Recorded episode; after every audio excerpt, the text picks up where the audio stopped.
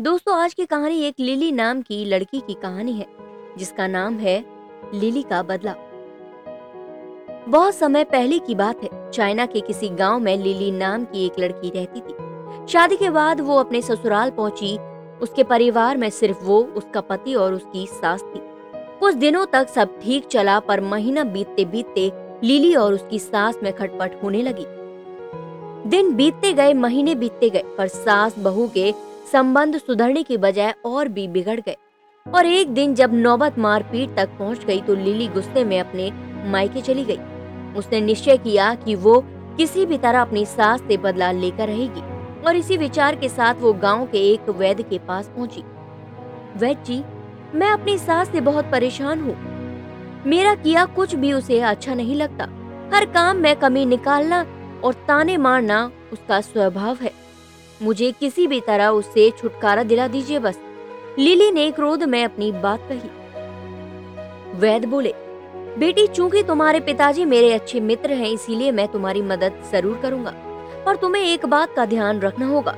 मैं जैसा कहूँ, ठीक वैसा ही करना, वरना मुसीबत में फंस जाओगी। मैं बिल्कुल वैसा ही करूँगी, लीली बोली। वैद अंदर गए और कुछ देर बाद जड़ी बूटियों का एक डिब्बा लेकर वापस आए। और लिली को थमाते हुए बोले, लिली, तुम अपनी सास को मारने के लिए किसी तेज जहर का प्रयोग नहीं कर सकती, क्योंकि उससे तुम पकड़ी जाओगी। ये डिब्बा लो, इसके अंदर कुछ दुर्लभ जड़ी बूटियाँ हैं जो धीरे धीरे इंसान के अंदर जहर पैदा कर देती हैं और सात आठ महीने में उसकी मौत हो जाती है। अब हर रोज तुम अपनी सास के लिए कुछ पकवान बनाना और चुपके से इन्हें उस खाने में मिला देना।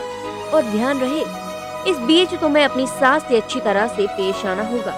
उनकी बात माननी होगी, ताकि मौत के बाद किसी का शक तुम पर न आ जाए। जाओ अब अपने ससुराल वापस जाओ और अपनी सास के साथ अच्छे से अच्छा व्यवहार करो। लीली खुशी खुशी जड़ी बूटी लेकर ससुराल वापस लौट गई। अब उसका व्यवहार बिल्कुल बदल चुका था। अब वो अपने सास की बात मानने लगी थी और आए दिन उनके लिए स्वादिष्ट व्यंजन भी बनाने लगी थी। और जब कभी उसे गुस्सा आता तो वैद्य जी की बात ध्यान में रखकर वो अपने गुस्से पर काबू कर ली थी छह महीने बीतते बीतते घर का माहौल बिल्कुल बदल चुका था। जो सास पहले बहू की बुराई करते नहीं थकती थी, वो अब घर घर घूम कर लिली की तारीफ़ करते नहीं थकती थी। लिली भी अभिनय करते करते अब सचमुच बदल चुकी थी। उसे अपनी सास में अपनी माँ नज़र आने लगी थी। लिली को अब अपनी सास की मौत का भय सताने लगा और एक दिन वो किसी बहाने से मायके के लिए निकली और सीधे वैद्य जी के पास पहुँची। वैद्य जी, कृपया मेरी मदद करिए। मैं अब अपनी सास को नहीं मारना चाहती। वो तो एकदम बदल गई है और मुझे बहुत प्यार करने लगी है। मैं भी उन्हें उतना ही मानने लगी हूँ। कुछ भी करके उस जहर का असर खत्म कर दीजिए। लिली रोते हुए बोली वैद बोले, बेटी, चिंता करने की कोई ज़रूरत नहीं है। दरअसल मैंने तुम्हें कभी जहर दिया ही नहीं था।